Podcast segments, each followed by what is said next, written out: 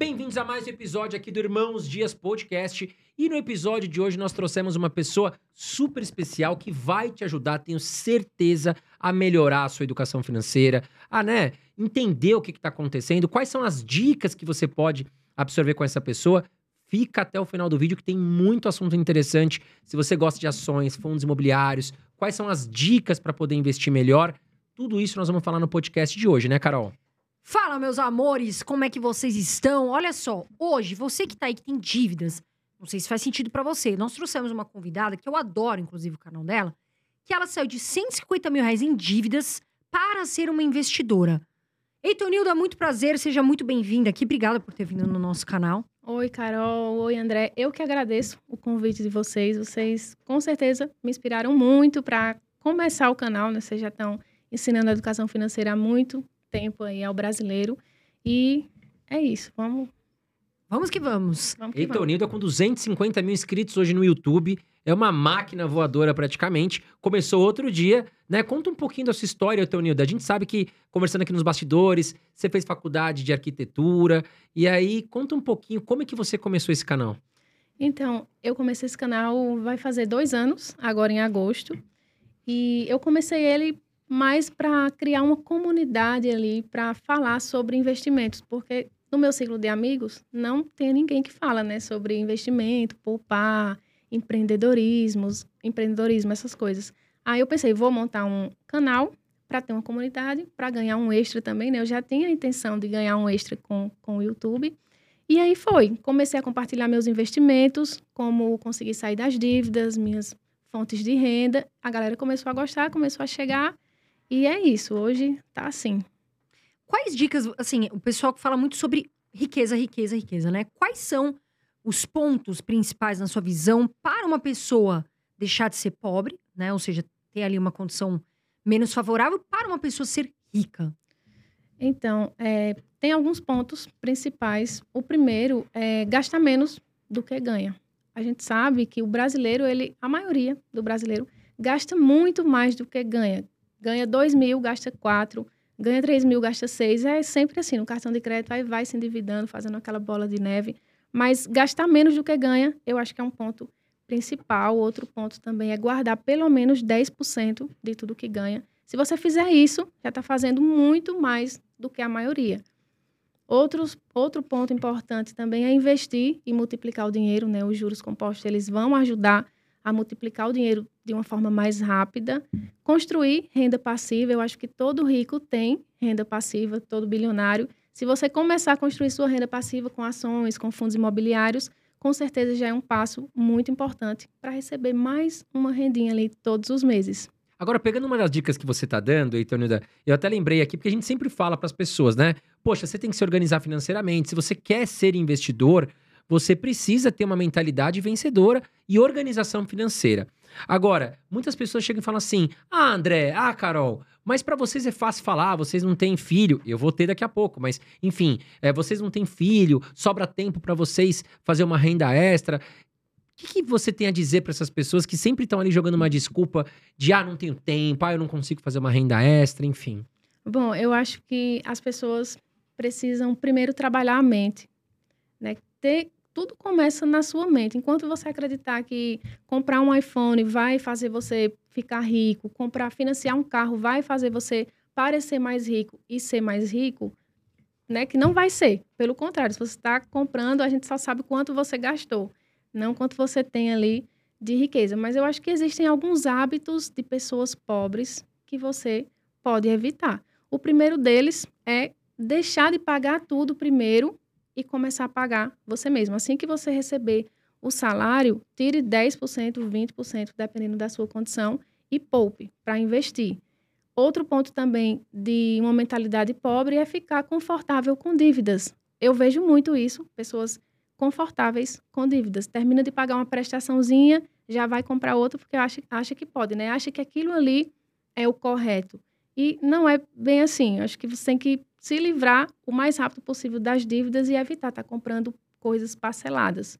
Outro ponto também de uma mentalidade pobre é apenas pensar em economizar e não em ganhar mais. Economizar é importante, só que é limitado. Se você ganha um salário de 2 mil, você só pode guardar um percentual pequeno.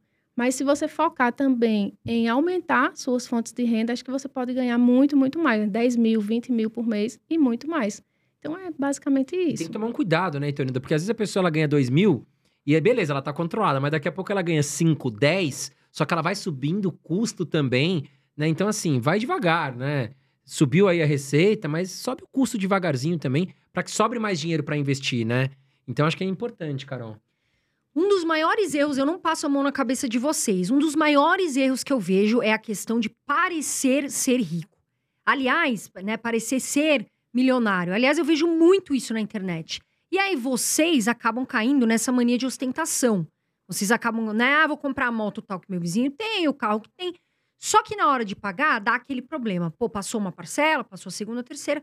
Ou seja, você vai parecer ser rico. Na sua mente, você será pobre. No seu bolso, você será pobre. Então, gente, para com essa mania de querer parecer ser rico, de ser dublê de rico, de querer ostentar o que não dá. O que não dá, não dá. Fecha a conta, depois organiza o seu sonho, planeja os seus objetivos, porque eu falo, eu não sou uma mulher de sonhos, sou uma mulher de objetivos. Organiza a casa para dar certo. Beleza? Planejamento financeiro. Às vezes eu falo as coisas aqui, parece que dói. Que às vezes eu vou ter que dar um, sabe, um chega, assim, uma bronca, mas é pro seu bem. No fundo, você vai falar que vai falar, pô, a Carol quis meu bem, vai agradecer e, ó, um beijo para você. Agora, me fala uma coisa: você tinha 150 mil reais de dívida.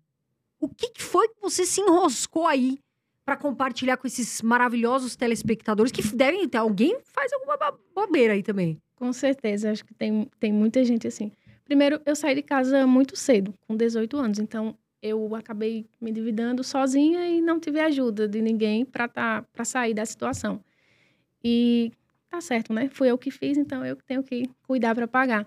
Minha maior dívida foi o financiamento estudantil. Como eu falei para vocês, eu sou formada em arquitetura e financiei tudo lá. Saí da faculdade já com 90 mil reais em dívidas. Então, imagina, na época eu tinha 25 anos, já com 90 mil reais em dívidas. Peguei também, tinha um carro, comprei um carro, claro, dublê de rico, sem poder pagar, sempre atrasava as parcelas. É incrível, porque quando eu comprei o carro, eu sempre atrasava as parcelas, duas, três, foi aí onde eu comecei também a buscar mais educação financeira. E na parte também peguei alguns empréstimos e eu consegui sair dessa situação tendo renda extra, ganhando mais e negociando com os bancos. E com o também teve um negócio do governo no ano, acho que dois, três anos, alguma coisa assim, que deu um desconto. Foi aí onde eu consegui pagar tudo, com mais de 50% de desconto. Se não, mas ainda bem que eu estava fazendo caixa, né? Estava juntando ali uma grana, negociando com os bancos, negociei também com esse negócio do FIES e consegui sair de todas as dívidas. É importante, né? Você tá com dívida, não tem que ter vergonha, né, Antônio? Vai no é. banco, vai na gerente, negocia, porque o banco tem interesse em receber. Então, provavelmente ele vai acabar dando um desconto. Agora, a gente viu no seu canal é, que você abriu aí com o seu público coisas que você não compra mais e que uhum. com certeza ajudaram a sua vida. Você pode citar algumas para nós aqui? Sim, esse vídeo foi bem polêmico, inclusive. Mas uma coisa que eu não compro mais é carro. Carro não quer dizer que eu não pegue um carro ali na locadora, né? Passe um mês, passe 40 dias. Eu uso quando eu preciso, mas eu não acho interessante financeiramente falando ter carro em casa, na garagem, no meu caso, né? Então, carro é um dos itens que eu não compro mais. Outra coisa também, esse foi polêmico, que é a questão de maquiagens, né? Eu não uso muita maquiagem, não é só para economizar, mas eu não uso, gosto mais de uma coisa simples assim, mas acho muito bonito quem usa, quem sabe se maquiar. Maquiagem foi bem polêmica, polêmico e também a questão de salão de beleza, eu não vou a salão de beleza. Eu já fui loira, tive um cabelo, um cabelo gigante, já fui loira, passava cinco, seis horas lá tratando o loiro, então não gasto mais com salão de beleza. Outra coisa também que eu não compro mais é perfume caro. Eu vejo que muita gente compra perfume de 600, 700 reais e eu não compro mais. Eu não acho interessante para mim. Então, é também um dos itens que eu não compro mais. Legal. É, o carro é um passivo, né? É. A gente tem que entender que, claro, é, é, é um veículo que pode ser utilizado como trabalho ou na empresa, é necessário muitas vezes. Mas realmente a gente tem que entender que o carro dá muito gasto. Até recentemente, a gente viu que os carros seminovos se valorizaram, mas foi algo pontual, porque as fábricas não estavam conseguindo entregar, faltou muita peça, as peças não estavam chegando da China devido a tudo que a gente passou em 2020 2021, mas é algo que é pontual, né? A gente tem depreciação sempre de carros, não tem jeito. É, aliás, eu, eu, eu tenho, que, tenho que pôr na ponta do lápis, né? Porque o pessoal fala assim: ah, vale a pena ter carro, vale a pena alugar, tem que pôr na ponta do lápis. Se você trabalha, por exemplo, no bairro que você tá, tem essas coisas todas do, do lado do teu bairro, não faz sentido nenhum, na minha visão, ter carro. Você vai gastar no seguro, vai gastar, né, gasolina, manutenção, tem que pôr aí no bolo do, do, do gasto. Vai deixar também. de ganhar com investimento. Vai né? deixar de O ganhar com dinheiro vai estar investimento. parado. Pô, anda a pé, né? Faz um esforcinho, anda a pé, que tá de boa também. Agora, e essa questão do. do posso perguntar do governo? Não. Pode sim. Agora, essa questão que a gente tá falando muito também, é assim, o, o pessoal briga muito por causa de política, né? Ah, esse governo eu vou poder gastar, esse governo eu não vou. O que, que você tá achando do, do governo atual? Então, é, o governo atual, ele já pegou a casa organizada. Eu não acho, como as pessoas falam, que pegou o Brasil quebrado, destruído. Não acho. Eu acho que tinha muitas coisas que estavam dando certo, que fizeram com que o país andasse, economicamente falando, mesmo a gente tendo passado por todo aquele problema sanitário, né, que atingiu todo mundo. Eu acho que ele pegou o governo a casa arrumada e o Brasil continua andando. Logo quando o novo governo assumiu, teve a questão de não querer usar né, o teto de gasto, aquela coisa toda. Depois a gente passou um tempo, acho que uns 30 dias, não foi sem nada, nem usar o teto de gasto, nem usar nada. Depois veio esse arcabouço fiscal, que deu uma aliviada nos ânimos. Tem pontos positivos, tem pontos negativos. Um dos pontos positivos é que, de alguma forma, vai limitar o gasto exagerado do governo, né? Eu preferia o teto de gastos, acho que era mais rígido, assim, nessa questão de gastos, gastar com muita besteira. Mas tudo bem, o arcabouço fiscal veio, acho que juntamente com o trabalho também do Banco Central, que foi excelente no controle da inflação. A inflação da gente está controlada, enquanto o mundo inteiro está tentando ainda controlar, alguns países ainda subindo a taxa lá. Mas é isso, juntamente com o trabalho do Banco Central, é sempre importante falar sobre o Banco Central nessa questão de controle da inflação. Então, está caminhando, vai continuar caminhando. Quando esse arcabouço de fato passar, eu acho que o presidente lá do Banco Central vai conseguir começar os cortes na Selic com mais tranquilidade, né? Ah, sim. Eu concordo com você. Eu acho que o Brasil, graças ao Banco Central, a gente saiu na frente, né? A gente antecipou a, a alta dos juros.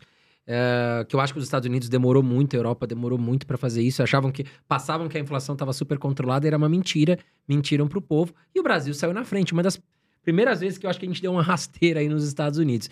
E muito devido à questão do Banco Central. É, o que eu, uma dúvida que perguntam muito pra gente, e essa pergunta sempre será polêmica. Morar de, né, morar de aluguel, você mora de aluguel, e você acha que vale mais a pena morar de aluguel ou ter o imóvel próprio? Bom, é polêmica mesmo. Eu moro de aluguel. Moro de aluguel. Acho que vale a pena, sim, você ter a casa própria. Só que eu acho que no momento certo. As pessoas, elas primeiro priorizam os sonhos e depois é que vai ver a vida financeira. Só que aí depois já é muito tarde. Então, a minha sugestão é que priorize a liberdade financeira e depois conquiste os seus sonhos. Eu acho que é mais correto ir por esse caminho, né? Então, eu sou contra pessoas que não têm liberdade financeira comprar casa, financiar casa. Eu acho que é terrível para a situação financeira delas. É e o às, sonho. vezes, às vezes até o- aquela casa que é de 300 mil reais, vamos falar, às vezes dependendo do financiamento vai chegar em um milhão e pouco. Ou seja, está pagando três casas, de- dependendo aí da taxa de juros que se encontra, né? Então, eu acho que a gente tem que tomar cuidado. Agora, você acha que vale a pena entrar em financiamento para comprar uma casa própria ou quando compensa entrar, por exemplo? Eu acho que não compensa entrar em financiamento para comprar uma casa.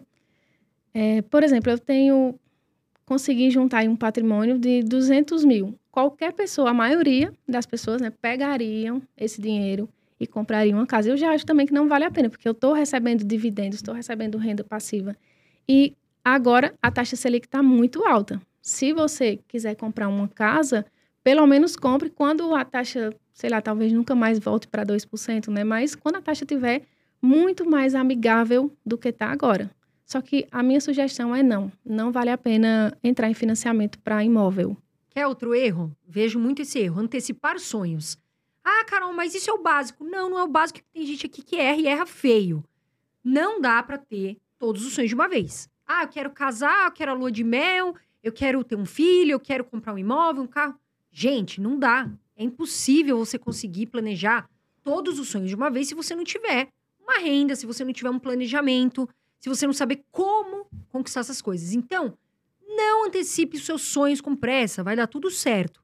Se você se organizar, você vai ter a sua casa. Depois de um tempo, poxa, agora acho que dá, né? Pra casar, pra fazer a minha lua de mel. Porque senão vira um pesadelo. Aquilo que era pra ser um sonho vira um pesadelo. Eu tenho que falar aqui para que vocês coloquem a mão na cabeça e falem, poxa, faz sentido o que ela tá falando. Então, devagar que vai dar tudo certo.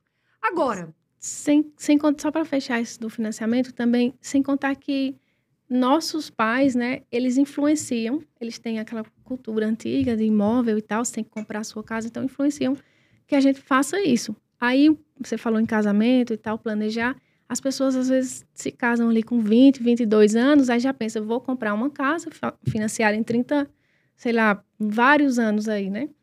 Só que tá começando a vida agora. Quem sabe não tem uma oportunidade em outro estado, outro país que seja. E aí? Você viveu dois anos naquela né? casa, tá com uma dívida para o resto da vida. Então tem isso também, além de toda a outra questão financeira. Exatamente. E não é fácil alugar, às vezes, o imóvel.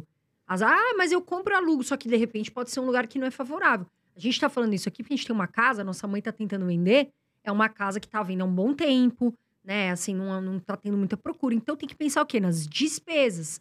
Porque não é só ter a sua casa, você tem despesas também. Se ficar parada, a despesa é sua. Então tem que ter muito cuidado com isso. Agora, e é legal que a gente vai entrar em investimentos. Isso você tá falando falar, de liquidez. Fundos imobiliários, por exemplo, tem muito mais liquidez, né?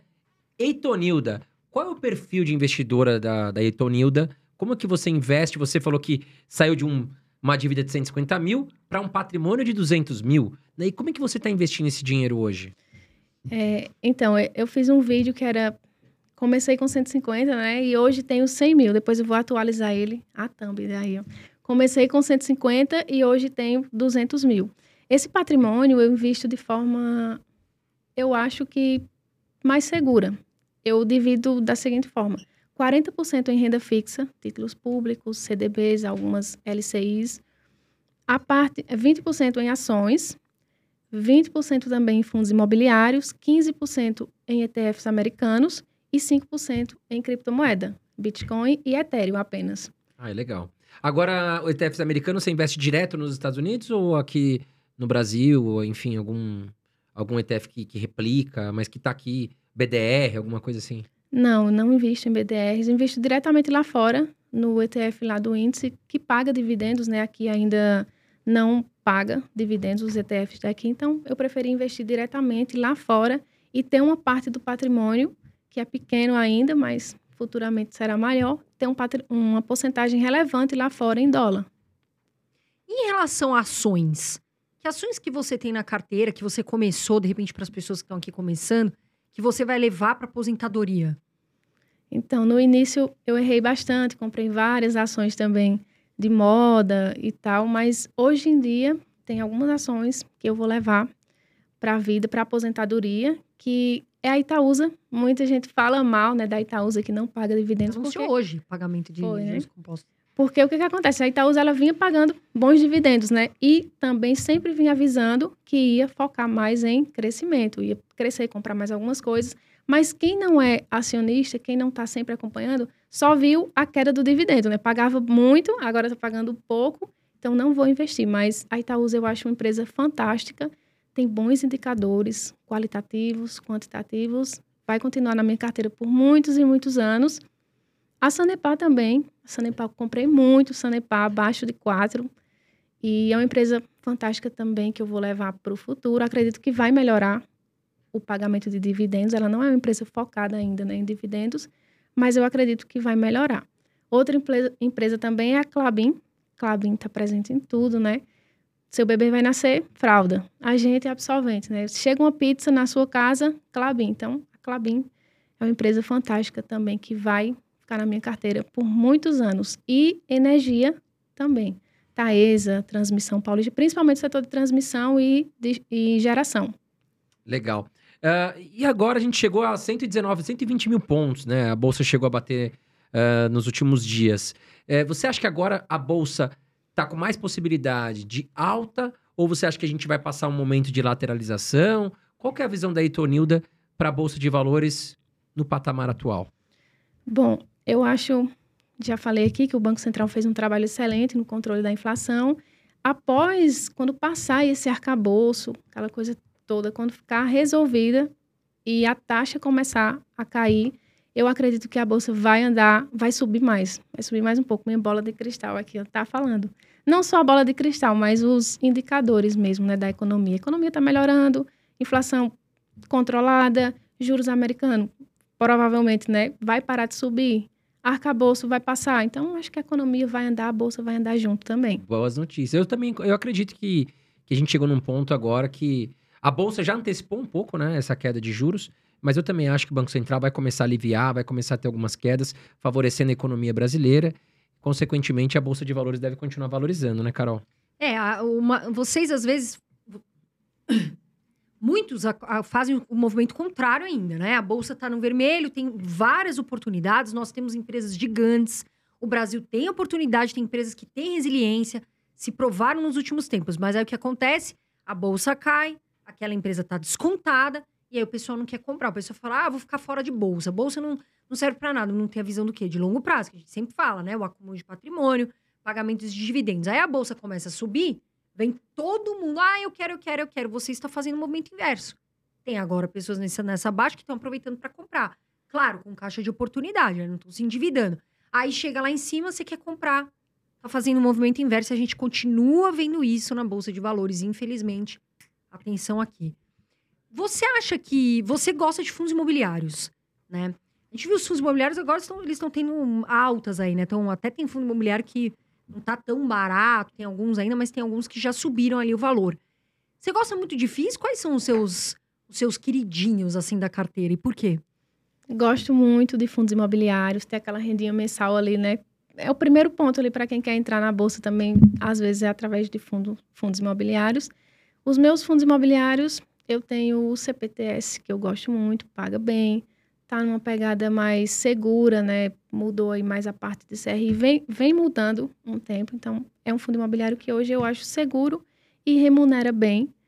Eu tenho o HG LG 11, que é um de logística muito bom, um dos melhores, eu acho, na bolsa. Tenho também outro de logística, gosto muito do setor de galpões logísticos, que é o LVBI. Tenho outro, tem um fundo imobiliário de shopping, que é o HGBS. Gosto do VISC 11 também, mas está um pouco mais alavancado ali. Eu vou ficar no HGBS, que eu já tenho há muito tempo. E tenho o MXRF, que eu acho que não pode faltar na carteira de ninguém, né? Tanto do grande investidor quanto do pequeno também. Aliás, é o, é o, o MXRF é o, é o, fundo imobiliário liquidez, né? que tem mais cotistas, né? O número de cotistas é gigantesco. Também ele é um pouquinho mais antigo, mas sei lá, passa de 500, 600 mil cotistas aí no fundo, né? E o mercado de fundos imobiliários vem crescendo bastante. Uh, agora, Etonilda, você falou das suas ações que você tem, é, que você gosta bastante. Se você pudesse falar umas três ações assim, que todo investidor deveria ter, independente do perfil, quais seriam essas ações? Bom, é, três ações que todo investidor deveria ter. Eu acho que é a Clabin, primeiro é a Clabin. Não necessariamente nos preços atuais, mas acho que a Clabin é uma boa empresa que está presente em tudo. Outra empresa também é a Taesa. A Taesa também é uma excelente empresa. Se você não sabe o que comprar, compre Taesa. E outra empresa é o Banco do Brasil. Apesar de ser estatal, mas tem os pontos positivos ali do Banco do Brasil e não necessariamente no preço atual, né? Subiu muito. Banco do Brasil chegou a negociar muito barato e ninguém queria, né? Todo mundo ah, o governo vai acabar, o governo vai acabar com o banco. Tá aí, o banco subiu muito, agora estão perguntando se vale a pena comprar. 50% de valorização nos últimos 12 meses aproximadamente. Mais uma vez, um movimento inverso, né? É. É, o pessoal ficou com medo, né? Porque quando entrou o governo de esquerda, ficou aquele medo, né? Poxa, Petrobras e Banco do Brasil vai derreter. Vai e eu tive um amigo meu que é super investidor, é, tinha alguns milhões aí em Banco do Brasil e Petrobras. E ele, falou, ele me ligou desesperado, falou, cara, tô saindo, tô vendendo tudo, tal, tal, tal. E na época eu falei, olha, eu vendi Petrobras até antes do Lula assumir, quando ele estava à frente nas pesquisas. Eu falei, o risco existe. Muita gente, eu postei no meu canal, muita gente me chamou de louco e tal, não sei o quê. Enfim, eu fiz uma troca de Petrobras por PetroRio. Graças a Deus, deu muito certo. E, e o Banco do Brasil também, né? Eu falei, Banco do Brasil não vou sair, vou ficar. Porque, olhando o histórico de Banco do Brasil, independente de quem passou por ali, Dilma, é, Michel Temer, Bolsonaro, enfim, o Banco do Brasil ele sempre se manteve constante. Não foi muito afetado, mas a Petrobras está muito no, no alvo, né? Por causa da gasolina, né, É, Itonilda? a Petrobras, ela, de alguma forma, o governo, ele tem poder de interferência muito grande ali ainda na Petrobras, né? Então é complicado, mas o Banco do Brasil acho que já está fora disso, apesar de ter uma pontinha ainda, né? Mas Sim. o Banco do Brasil É, é, a uma gente empresa... teve aí recentemente o Bolsonaro, que desligou o presidente do, do Banco do Brasil. Isso aí balançou um pouco na época, em 2022, balançou as ações, mas Banco do Brasil segue firme e forte também. Gosto muito das empresas que você falou também. Acho que são três empresas excelentes. É, e banco nunca. Banco é bom pagador de dividendo, banco é. é- tem muitos bancos sólidos, bancos que estão aí. O próprio Banco do Brasil, desde 1808, tem o agro forte. né? E tem outros gigantes que a gente sabe aqui também, e são bons pagadores de dividendos. E mais do que isso, é um setor perene, porque todo mundo utiliza banco. A maioria das pessoas tem conta em grandes bancos. Então, quer dizer, para mim é um setor que é essencial. Eu diria essencial na carteira. É um setor que eu tenho e considero super perene é, junto com elétricas, enfim, seguradoras. Agora, fundo imobiliário, a pessoa está começando, né? Que é o que a gente mais quer, que crie coragem fale, vou começar, quero conhecer os fundos imobiliários. Quais fundos você acha que, é- que são bons para os iniciantes, se você pudesse citar três? O primeiro é o HGLG. Eu acho que também, se você não sabe analisar muito fundo imobiliário, está começando ali, ele é um fundo imobiliário que historicamente ganha da inflação, ganha do IFIX, ganha do Ibovespa também, desses principais índices. Então, é certo, paga um dividendo relativamente bom todo mês. O HGLG também está num setor muito que vai crescer, a tendência é crescer, né? Galpões logísticos está ligado diretamente, diretamente ao e-commerce, a essa coisa toda que deve continuar crescendo pelos próximos anos. Então, HGLG, tem outro também que é um de shopping. Bora botar aqui o VISC 11. Eu gosto do VISC 11, só que ele tá um pouco alavancado, mas eu acho que para o um iniciante talvez pode ser uma boa, né? Porque tem um preço ali, o HGBS, que é o que eu invisto, que pode parecer contraditório, né? É o que eu invisto, ele já tem um valor um pouco quase 200 reais, né? Não sei se chegou a passar de 200 reais. Mas vamos lá, HGLG, o VISC 11 e o BCFF 11. Apesar de eu, eu já tive esse fundo imobiliário, eu vendi ele porque depois que eu aprendi a analisar um pouquinho mais, eu vi que eu poderia montar minha própria carteira de fundos imobiliários. Mas se você está começando, o BCFF 11 ele é excelente, porque é ele que vai escolher os ativos para você. né? Você não precisa ter problema com nada ali, só investir o seu dinheiro, aumentar seu patrimônio, aumentar sua renda mensal. Então é isso, são três fundos imobiliários que eu compraria se eu estivesse começando agora. Agora, falando em investidores iniciantes, antes de mais nada, já quero pedir o seu, né, o seu- a sua gentileza e aperte o botãozinho de curtir, ajuda muito a gente a manter o canal aqui gratuito. Dá o like, criatura. né? E tem toda a estrutura aqui pra você. Acho que você gosta do nosso canal. Aperta o botãozinho de curtir e confere se você tá inscrito, porque o YouTube andou desinscrevendo muita gente. Enfim, a gente recebeu mensagens de pessoas que falavam: "Pô, eu tava inscrito, do nada não tô mais". Vem aqui em cima e também ative todas as notificações para que você seja avisado quando a gente postar Ah, e vamos os agradecer também. episódios. Nós queremos agradecer vocês, aliás. Um beijo grande. Que nós ficamos entre os top 20 mais dos podcasts pelo Prêmio iBest. A gente ficou super feliz e emocionado. E isso não é nosso, é de vocês. A gente tá aqui por vocês. A gente quer agradecer muito também, né, André? É isso aí. Valeu, galera, pela confiança no nosso podcast aqui. Aliás, nosso podcast que é nichado, então, Nilda, em, em finanças, eu acho que é o único do Brasil, porque os outros acabam falando, enfim, conteúdos mais abrangentes. A gente é bem focadinho e estamos entre os 20. Então, muito obrigado a vocês. Agora, quem está iniciando, Eitonilda, você acha que é errado começar pelas ações? Ou qual seria a dica que você daria para essas pessoas que estão iniciando, que querem começar a investir em ações? Eu acho que ações é um negócio muito seguro, apesar de não parecer, né? De cara, assim, pensa, o iniciante tem medo, né? Daquela volatilidade.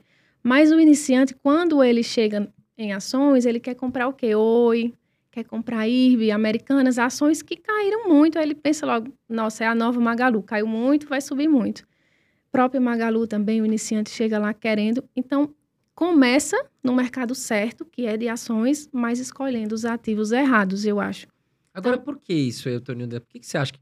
Eu também tenho essa sensação, mas será que é o ganho rápido? É a, é a ganância? Ansiedade? É porque ninguém tem paciência de esperar muito tempo, né? Esperar com que, um exemplo, a Taesa, que é uma empresa já consolidada, ela não vai dobrar, triplicar de tamanho, mas ela vai continuar lucrando né, no longo prazo, só que as pessoas que estão começando querem resultados imediatos, querem ficar milionárias rápido. E não é assim que funciona. Então, eu acho que entrando ali na parte de transmissão, geração, qualquer empresa de transmissão, geração que o iniciante compre, eu acho que é uma boa jogada. E também bancos, não pode faltar. Né? Compre banco, principalmente esses bancos que ainda estão mais baratos, como por exemplo o AB, Banco ABC, né? um banco muito bom, eu tenho em carteira ele. Setor de banco, setor de transmissão, geração e setor de saneamento também, seguros, são setores que o iniciante pode entrar que dificilmente no longo prazo ele vai perder dinheiro. Até porque saneamento a gente tem 50% mais ou menos da população, infelizmente, do Brasil atendida. E nós vamos ter, e tomara que bem rápido, aumentar o saneamento básico, que é o que a gente espera. Então, o saneamento tem bastante espaço para crescer. Agora, uma, um, os investidores, o que, que eles fazem? E aqui que mora um pulo do gato, né? Quando eu vendo uma ação, Carol, às vezes a pessoa compra uma ação e ela tá na carteira, caiu 50%, caiu 60%, ela fica desesperada. Não, eu não posso ter esse prejuízo, eu não vou vender, eu não vou vender, ela vai subir, ela vai subir. Só que às vezes ela não vai subir. Fato é, ela não vai subir. Então, às vezes, vale a pena você vender essa empresa, de repente, pelos fundamentos que caíram, ou por algum momento ali que você fale, ah, não faz mais sentido, e compra outra. Ah, mas eu vou perder aqui, um vou ter um prejuízo, né? Sei lá, de 10, 20 mil reais. Tudo bem, mas você pode ganhar na outra e recuperar. O que não pode é ficar com amor na você falar, ah, mas ela vai subir. Eu tenho certeza que ela vai subir. Ah, eu não vou ter prejuízo. E esse é um problema do investidor. Eu já fiz isso, o André já fez isso, não sei se é unido pelo visto também. De vender e sair no prejuízo, né, André? E depois compra uma ação que gosta, né? Sim, as com pessoas, certeza. As pessoas, eles querem ganhar ali, é recuperar na mesma empresa, né? Só que pode, você pode vender aquela com prejuízo, assumir esse prejuízo e recuperar em outra ação que você sabe que vai performar melhor lá na frente, não continuar insistindo ali com a empresa que perdeu os, os fundamentos, está envolvida ali com algum rolo de corrupção, alguma coisa. Então, eu vendo e coloco meu dinheiro em algo mais seguro e que está lucrando há tempos. Agora, fundos imobiliários, Etônio, muitas pessoas ainda não sabem é, e não entendem né, os benefícios dos fundos imobiliários. Quais são os benefícios que você poderia colocar aqui para quem está iniciando entender que, que é um bom produto, né? E, enfim, a gente está tentando propagar cada vez mais que os fundos imobiliários são interessantes e já aproveitando, dê a dica, né? Como é que os iniciantes devam entrar? Você citou alguns aqui interessantes para iniciantes, como o BCFF, que é um fundo de fundos. O que você tem a dizer sobre os fundos imobiliários e para quem pretende começar? Os fundos imobiliários é, quem quer comprar imóvel geralmente fica juntando né, algum dinheiro a vida toda para poder comprar um imóvel e alugar. Se você você pode começar ali com 10 reais, com 50 reais, 100 reais, você já começa a construir alguma coisa, a construir uma renda de algum imóvel, né, de aluguel, porque os fundos imobiliários eles são imóveis que pagam para a gente mensalmente. É como se você tivesse de fato um imóvel e está recebendo o aluguel já é um ponto positivo. Você não precisa juntar 200 mil reais para comprar. Você pode comprar com 100 reais um fundo imobiliário que tem 20 shoppings, que tem 10 shoppings, né? lajes corporativas também.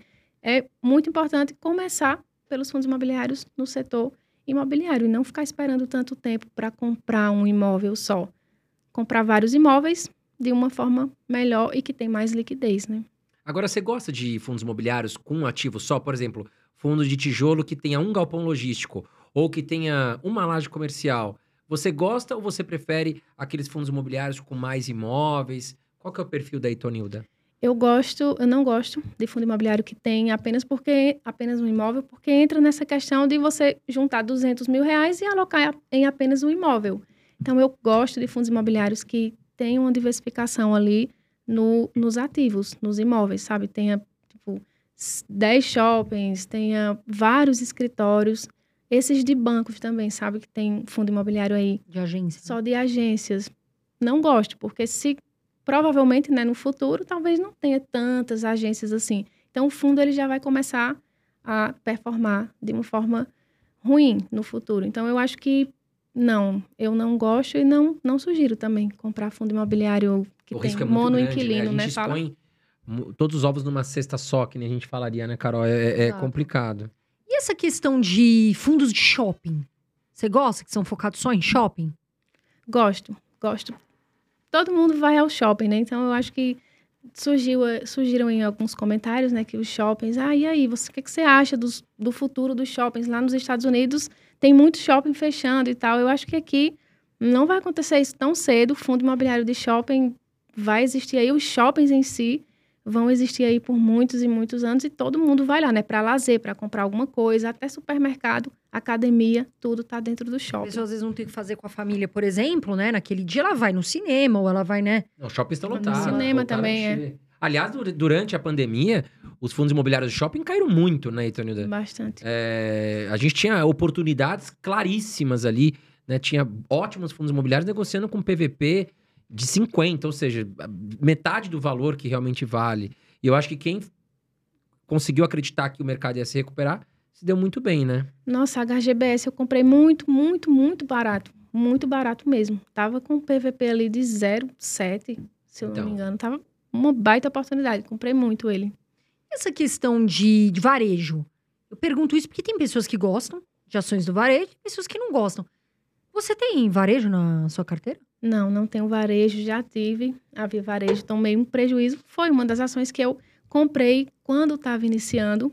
Acho que acontece isso com todo mundo. né? Você vai lá, Também você tive. compra. um Preju que... É, você compra, vai, não, vai subir muito, vai ser igual a Maga, Magazine Luiza e tal.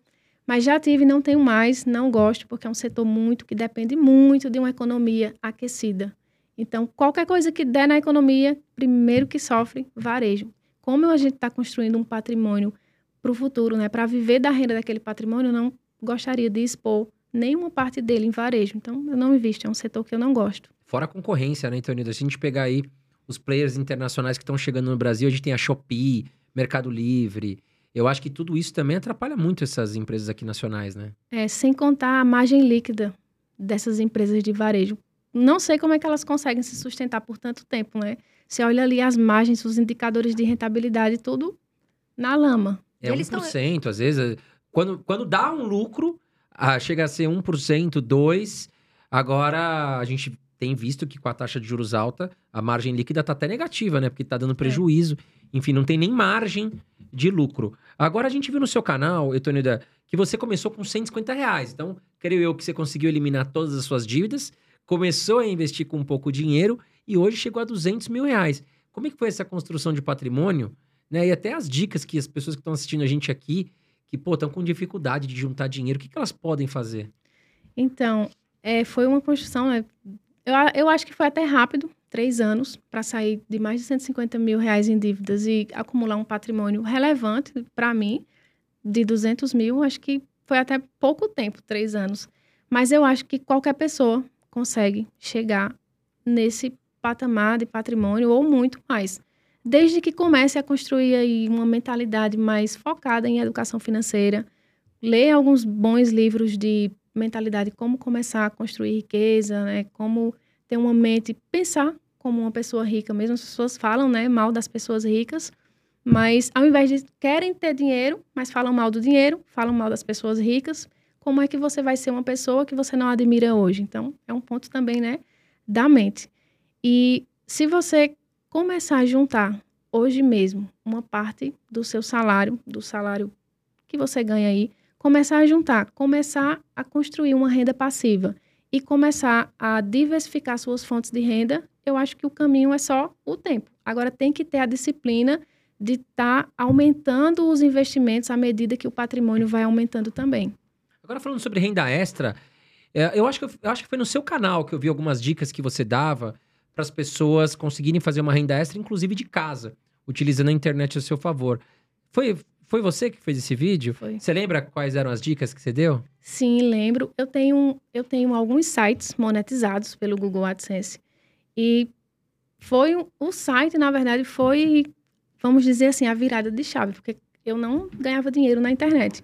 Então, montei um site, monetizei pelo Google AdSense e comecei a ganhar uma boa grana. É, foi uma das dicas que eu dei, montar um site. Outra dica também foi começar a Sabe aqueles sites, Freelas, 99 Freelas, alguma coisa assim que você consegue vender os seus serviços lá dentro, serviços de design, editor de vídeo, fazer thumbnails, essas coisas. Também dei essa dica para começar a ganhar dinheiro com, com isso. O YouTube também, né? Eu sou a prova viva de que dá para ganhar uma bolada com o YouTube. Um dinheiro muito bom mesmo, se você tiver também disciplina para esperar, né? Desde que o seu canal, que a gente posta um vídeo ali, não dá nada, né, no início. É, nossa, difícil. É, aí, se tiver paciência, constância, colocar um conteúdo bom lá, que ajude as pessoas, também o YouTube é uma máquina de renda passiva, eu diria assim, né? Você tem que estar tá upando ele, upando, é bem palavra de jogo, mas você tem que estar tá ali postando vídeos, mas no futuro você tem a recompensa. É aquilo, né? As pessoas têm muita desculpa, né? Ah, não consigo fazer uma renda extra porque eu não tenho tempo, tudo mais. Então, eu acho que, que dá para arrumar sempre uh, um tempo. Agora, falando sobre uma, uma ação, você chegou a citar ela, é, que você gosta de transmissão. É, o que, que você tem a dizer? Quais são é, as, algo que você tem a dizer da Taesa? Se você gosta, enfim, por que, que a Taesa hoje se destaca tanto no mercado?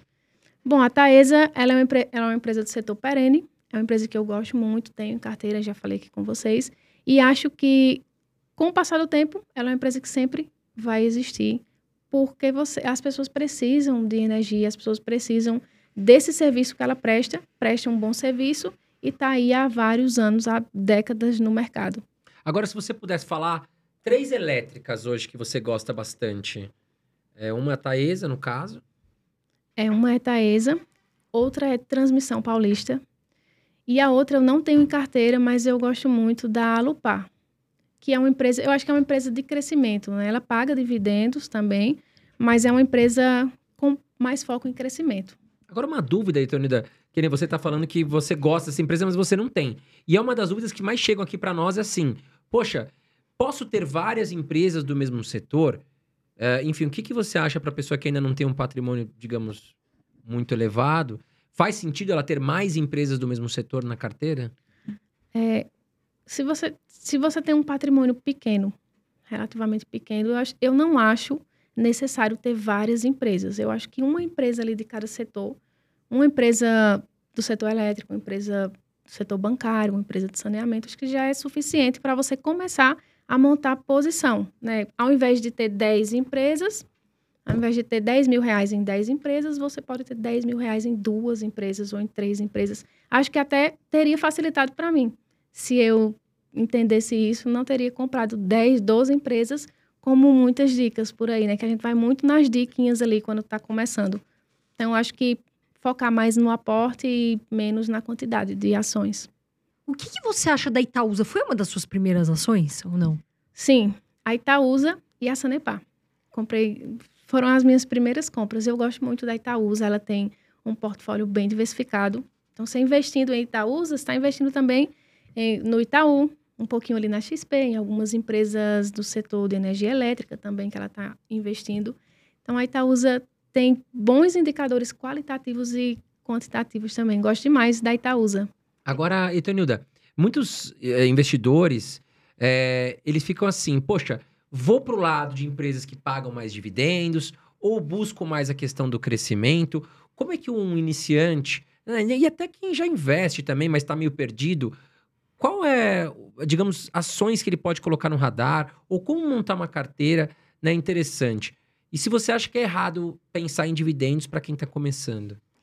Eu acho que tem que escolher empresas de dividendos, acho que são empresas mais seguras, já estão consolidadíssimas no mercado, né?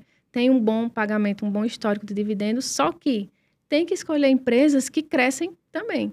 Né? As pessoas sempre falam empresa de crescimento ou empresa de dividendos. Por que não escolher uma empresa de dividendos que vai crescer também no futuro, né? Porque tem algumas empresas, como por exemplo a Vivo, ela não vai crescer mais, né? Um pouquinho ali, um pouquinho aqui, mas não vai fazer diferença. Só que a Taesa eu vejo que ela vai continuar crescendo. É, Banco do Brasil também. Outras, várias outras empresas, a Lupar, que eu citei aqui, que eu não tenho em carteira, a Lupar já é uma pegada assim, um pouco, ela é pequenininha ali ainda, paga dividendos e pode ser que cresça mais do que essas outras que eu falei. Mas acho que sim, é dividendos e crescimento também. Dá para colocar as duas coisas no, na mesma cesta. É, só toma cuidado, mais uma vez, né, assim, porque a gente fala assim, ah, tem tal empresa pode crescer 200%. E aí, de repente, os, as pessoas que estão aqui seguindo a gente, elas, não que nós falamos isso, mas às vezes a gente escuta na internet, a pessoa vai com o dinheirinho dela e compra tudo, sabe, daquela ação. Então, precisa diversificar, diversificar os ativos. bons ativos, como a Antonina falou, o André também, e não pulverizar, sair comprando tudo. Porque você pode. Muita gente fala, ah, mas qual o ideal de ter né, empresas na carteira? Qu- Quantas? E eu vou te responder, depende. Quais você, você consegue acompanhar? Porque é melhor, às vezes, ter quatro empresas, cinco, e acompanhar de fato, do que você ter 20 que de repente você não acompanha, ou até cinco ou seis que não são boas empresas. Mas você ouviu alguém falar, de repente você pegou uma boa parte do seu dinheiro, colocou lá e perde. E não é isso que a gente quer. A bolsa é para todo mundo, sim. A bolsa é para quem tem pouco dinheiro, sim, pouca grana. Hoje você compra com 50 reais, você entra na bolsa com 25 reais. Enfim, é para começar, porque é, na minha opinião, a melhor forma de fazer a sua aposentadoria, sim, né? Com visão de longo prazo. Agora, e, E o... só- Perdoa, perdoa. Só para fechar essa questão aqui de subir, né? Eu falei que eu vejo um potencial na Alupar que ela se suba muito, né, no futuro. Aí as pessoas, principalmente o iniciante, pensa que no próximo pregão já vai estar ali, ah, Itonildo falou que vai subir muito, então eu vou comprar por isso, mas leva tempo, né? Às vezes leva 10 anos, 12 anos fazendo um trabalho ali para que aquela ação, de fato, dobre de, de valor, né? A empresa do dia dobre pra de tamanho. noite, não, né? não é. É aquele negócio, é você comprar, montar um, boa, um bom jardim, esperar a grama crescer devagarzinho, que ela pode crescer bonita, florida, enfim, dar bons frutos, mas tem que ter paciência. Agora, Tonida, se você, você falou que no começo errou muito. Quais são ações que você acha que o investidor iniciante ele deve evitar? Pode falar algumas ações aqui, não tem problema. Aquelas ações chamadas mico, só que acabam prendendo a atenção dos investidores, principalmente para quem está iniciando. Bom, é, no setor de construção civil, né, as ações, eu tomei um baita prejuízo também em Trisul, comprei Trisul. Empresas do varejo, como a gente já falou aqui algumas vezes, eu acho que empresa de companhias aéreas também são empresas que, nossa, ali quando tá um hype, né, tudo subindo, elas sobem também, mas depois, meu amigo, quando cai, aí se você tiver um bom dinheiro lá, vai junto. Então acho que deve o investidor iniciante ele deve evitar né, esses, essas ações da moda. Note que só quando a bolsa toda está subindo é que essas empresas do varejo, empresas de companhia aérea, empresas de construção, ela, elas estão subindo também. Mas eu não acho que sejam setores bons para construção mesmo de longo prazo, sabe? E a Oi? Eu- Você chegou a comentar, você chegou a falar da Oi, né? A Oi, há um tempo atrás, tinha até torcida organizada. Ainda tem, ainda tem. E o pessoal falava, vai recuperar, vai recuperar, Vai mas até agora. O que, que você acha, por exemplo, de uma empresa como a Oi? Eu acho que é um desastre. Eu acho que não deve entrar em empresas tipo Oi ou americanas mesmo, que é o caso mais recente, né? Porque as pessoas esquecem Acham esses que é casos. oportunidade, né? acham, é, acham que é oportunidade e vai lá e compra. Porque a empresa está muito barata, né? Vai lá, compra pensando que vai multiplicar, vai subir de tudo de novo. Eu acho que a maioria pensa isso. Eu, já que o pensei pessoal também. vê- o pessoal vê que caiu, no, ah, caiu 95%. Putz, cara, não vai cair mais, agora vai subir. Tá com E às vezes não sobe. Ou lateraliza e fica lá, ou até cai mais ainda, né? Então, é, enfim, é, o risco é muito grande a gente investir em empresas que estão com problema de fraude, endividadas. Eu acho que o recado é esse. Talvez evitar empresas, né, no caso, super endividadas, né? E, Tony, acho que é um bom caminho para quem está iniciando já, né? É um bom caminho para quem está iniciando. Olha ali a questão do, do preço, né, da empresa. Algumas dicas assim para quem está começando e não sabe nada daquele mar de indicadores que a gente tem. Olha se a empresa está num preço justo. Olha se a empresa está endividada, se está mais endividada do que deve. Olha se a empresa tem boas margens. Se a empresa lucra, a ação, né, nós também vamos lucrar. O ROI, né? O retorno. É, o ROI. Olhar também o crescimento. Se a empresa tem um crescimento de lucro e de receita né, nos últimos tempos, porque a maioria assim, dessas empresas desses setores arriscados não tem. Cresce um ano, cai cinco. Cresce dois anos, cai né, quatro. Então, ficar atento nisso já é um bom passo para escolher uma boa ação. É, se a Sabe- empresa vem dando prejuízos constantes, por que, que você acha que do nada ela vai virar chave e vai começar a ficar no positivo, né? Enfim, pode ser um caso de turnaround, a gente fala de recuperação? Pode acontecer. Mas é complicado, imagina, né? Se eu tenho uma padaria, eu falo, então, Nildan, é, quer ser minha sócia? Mas aí você vai olhar meu balanço, nos últimos cinco anos, eu só tive prejuízo. Com certeza você não vai querer ser minha sócia, né? Então, é bem por aí. A gente tem que ser sócio de empresas que dão lucro. Eu concordo com o que você falou. É, É, as, as duas maiores objeções que tem, sabe quais são? Tempo e dinheiro. Tempo, mentira. Dá pra você, não é que você precisa ser um economista. Olha que legal. Nós não somos, admiramos muitos, mas falamos do mercado financeiro e investimos. Então, todo mundo pode começar. Eu não tenho tempo. final de semana, pega meia horinha do seu dia, 20 minutos, ouve, né? Vai de repente no ônibus, vai ouvindo. Mentira. E dinheiro. Ah, eu não tenho dinheiro para investir. Mentira também. Porque se você fizer, como a gente disse aqui, as dicas, fizer um, né, um planejamento, se organizar, com 20 reais hoje você entra na bolsa. E com 20 você vira, vai virando 40, 60. Então, tempo e dinheiro, para mim, são dois grandes vilões que vocês colocam na cabeça e que não existe. Né, André? Porque a gente vê muito isso, né? Ah, não tenho tempo, não tenho dinheiro, é Ah, sempre, sempre os dois, o né? pessoal sempre é, arruma uma desculpa e acaba perdendo, deixando dinheiro na mesa. E, Tonilda, você investe em ações estatais que tem a dedo do governo ou você tem algum tipo de restrição a esse tipo de empresa? É, eu não gosto muito.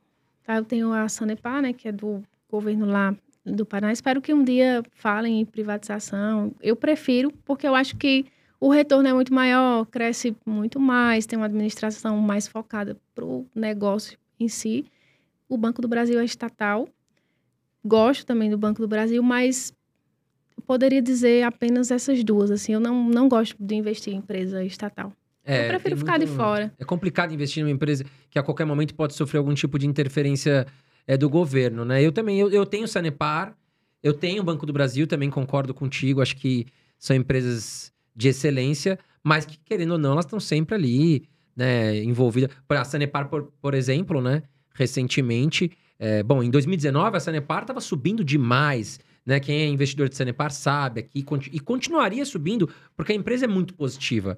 Só que ali em 2020 a gente teve toda aquela crise, né? O governo teve que se intrometer ali na Sanepar, não podia aumentar as, as tarifas, porque a gente estava num momento de pandemia. Então, tudo isso fez as ações de Sanepar derreter, mas é uma empresa belíssima, né, Carol? Exatamente. Agora, mudando um pouco de assunto, algo que eu acho importante e perguntam muito para nós. Consórcio. Vale a pena? Você gosta? Vale a pena alguém fazer consórcio? Qual é a sua visão? Eu acho que entre investimento e consórcio, eu prefiro consórcio. Não entendo muito assim a fundo do consórcio, mas eu lembro que meu avô ele fazia um consórcio para uma filha dele. Ele pensava que era um investimento, né? Não vou comprar aqui todo mês e no final do prazo ela vai lá e pega a moto ou o carro ou então pega o dinheiro. Só que o que, que acontece? O consórcio você precisa ter a sorte de ser sorteado. Contemplado, É né? contemplado. Aí, às vezes, você paga ali três anos, tá ali todo mês pagando três anos, vai ser sorteado no terceiro ano. Só que esse dinheiro que você investiu não está rendendo nada. Você poderia estar investindo né, numa renda fixa, fundos imobiliários, ações, e tá ganhando com juros compostos ali, ao invés de estar deixando o dinheiro parado no consórcio. Eu acho taxas de administração também dos consórcios chega a quase 25% também. Então, corrói muito o dinheirinho de quem está colocando ali pensando que é um investimento, né? Porque o consórcio, pessoas às vezes colocam o dinheiro lá para retirar, não necessariamente para retirar o bem. Às vezes coloca só em forma de investimento e se for sorteado, foi.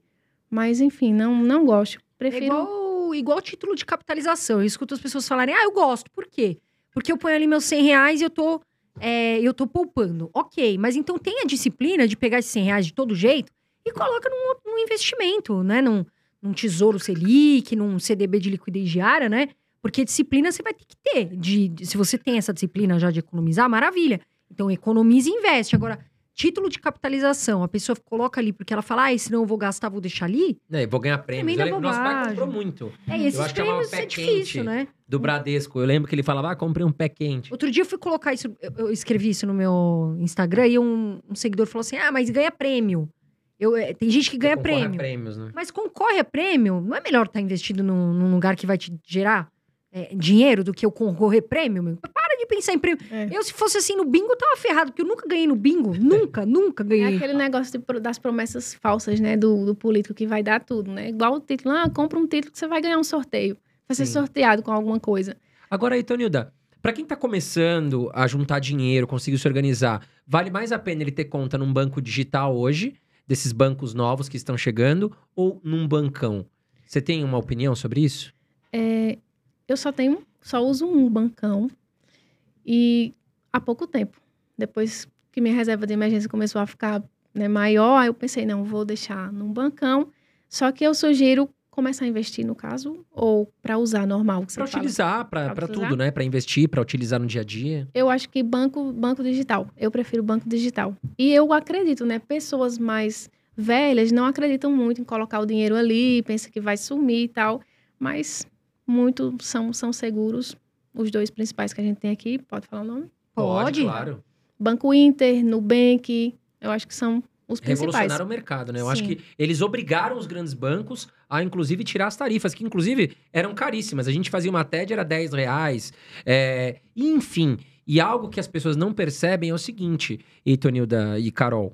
É, o Pix chegou muito para ajudar, claro, com certeza. A gente faz transferências aqui de pessoa física de graça, mas pessoa jurídica paga, inclusive para fazer Pix. Né? Se você tiver conta num bancão aí, você vai pagar para fazer. A gente, na nossa empresa, acaba pagando bastante, inclusive. Né? Então, eu acredito que o Pix chegou para ajudar, mas acho que muito da revolução desse mercado dos bancos veio através dessas fintechs, desses bancos digitais. E o cartão de crédito, Itonilda, você acha que ele vem para ajudar ou atrapalhar ali a pessoa que está iniciando seus investimentos? Acho que o Brasil, ele tem pontos que fazem com que as pessoas se endividem muito, né? Duas coisas: juro alto e falta de educação financeira. Então, quando junta crédito, né, você tem acesso a crédito, mas você não tem educação financeira, você tem sua vida financeira ferrada, porque todo mundo quer um cartão de crédito hoje. Eu vejo gente que não, não tem nenhum emprego, mas tem um cartão de crédito com limite de 5 mil reais, 4 mil reais. O que, é que vai acontecer né, sem educação financeira para usar o cartão? Porque não é que o cartão está ali com 5 mil reais disponíveis que você pode gastar aquilo ali. Mas as pessoas não entendem. E o Brasil facilita isso, então eu acho que o cartão de crédito veio para atrapalhar quem não tem educação financeira. Já quem tem educação financeira consegue ter vários benefícios com isso. Eu tinha cartão de crédito, me endividei várias vezes. Fiquei com o nome sujo passando, várias passando, né? Se empolga. Só passando, viajando sem poder, dublê de rico. Também já fui. e aí, hoje, eu vim ter um cartão de crédito agora há um mês. Eu fiquei com trauma de cartão de crédito. Não tinha. Aí depois eu vi, não, é melhor eu fazer tudo isso aqui no cartão de crédito, pagar no final do mês. Menos complicação, né? Já que eu tinha que pagar um negocinho aqui, um negocinho ali e tal. Hoje em dia, eu tenho um cartão de crédito, mas eu não sugiro pessoas que estão iniciando, pessoas que têm o hábito de gastar muito, comprar o que não deve, o que não pode, eu não sugiro. Eu sugiro não ter cartão de crédito. E dá-lhe gastar cartão de crédito. Eu nunca esqueço que eu fui um- uma vez pra Maceió, no Réveillon, o André tava comigo. E aí eu encontrei um, um rapaz ali no mar tal, e pessoalzinho ali, todo mundo conversando, né? E papo vai, papo vem. Eu falei, ah, mas você veio, tudo, que legal, conversando de dinheiro. Ele falou, ah, eu vim, não, tava, não tinha dinheiro pra nada. Mas eu fiz um empréstimo pra vir pro Réveillon, porque a vida só se curte uma vez, eu vou, depois eu vejo como eu pago. Não, não vai dar certo isso, porque depois é curte o Réveillon, é bebida pra lá, é bebida pra cá, mas se endividou, fez um empréstimo pra poder viajar. Isso não tem o menor sentido. Então se organiza pra viajar, né? Já vai com as contas pagas. Agora, eu nunca esqueço esse rapaz, acho que eu te contei isso, Eu aí, lembro, né? não, eu lembro dessa história. Ah, você lembra do rapaz também? não? Lembro, lembro, lembro sim. Agora, voltando em ações, Etonilda, quais ações, na sua opinião, que tem aí um bom potencial de crescimento, que, que enfim, que as pessoas talvez não estejam enxergando? Eu falei que algumas vezes da Alupar, né? Deve, deve ter outras, né? Só que eu estudei um pouco a Alupar e vi esse potencial para o longo prazo. Outra empresa também que pode crescer muito, eu colocaria a Clabin também. A Clabin, eu acho que as pessoas não conseguem enxergar o potencial da Clabin, não necessariamente nos preços atuais e tal, mas ficar de olho ali nela é importante. Acho que é uma empresa que vai performar, performou e deve performar bem no longo prazo também. Então, a, colocaria ali a Clabin, colocaria a Mais de 100 Lupar. anos de empresa, É, Clabin. São, acho Tem uma que história- 138 anos, alguma Mais coisa. tem 100 uma história fantástica, a Clabin. Já passou de um pro outro, de um pro outro, de um pro outro, né? Já foi passando de fi- filho pra filho. Você citou investimentos no exterior.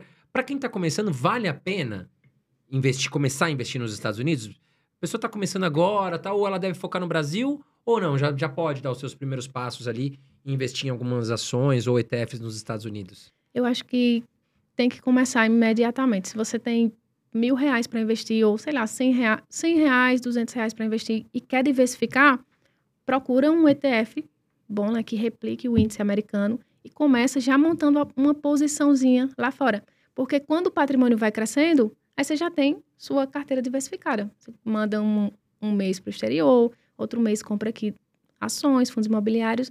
Acho que começar com uma carteira bem montada faz sentido também. Começar lá no exterior também. Eu comecei assim, tudo muito rápido.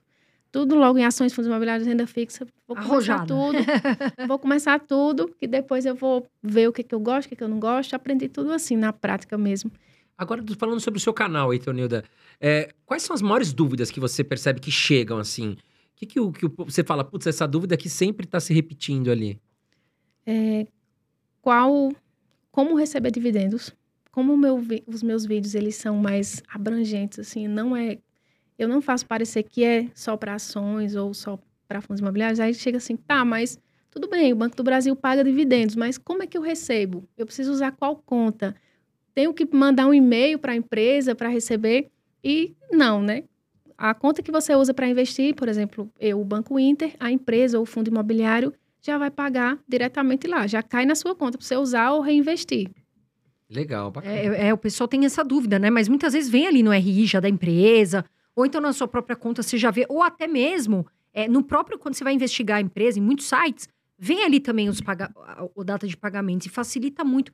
Porque tem muitas pessoas que estão começando e a gente quer que você comece. Tem gente que tem dificuldade ainda para sair da poupança, porque tem medo. E a gente aqui vai fazer você entender o porquê sair, se depender de nós, né? A gente vai trazer, mas não tem problema nenhum, tá começando.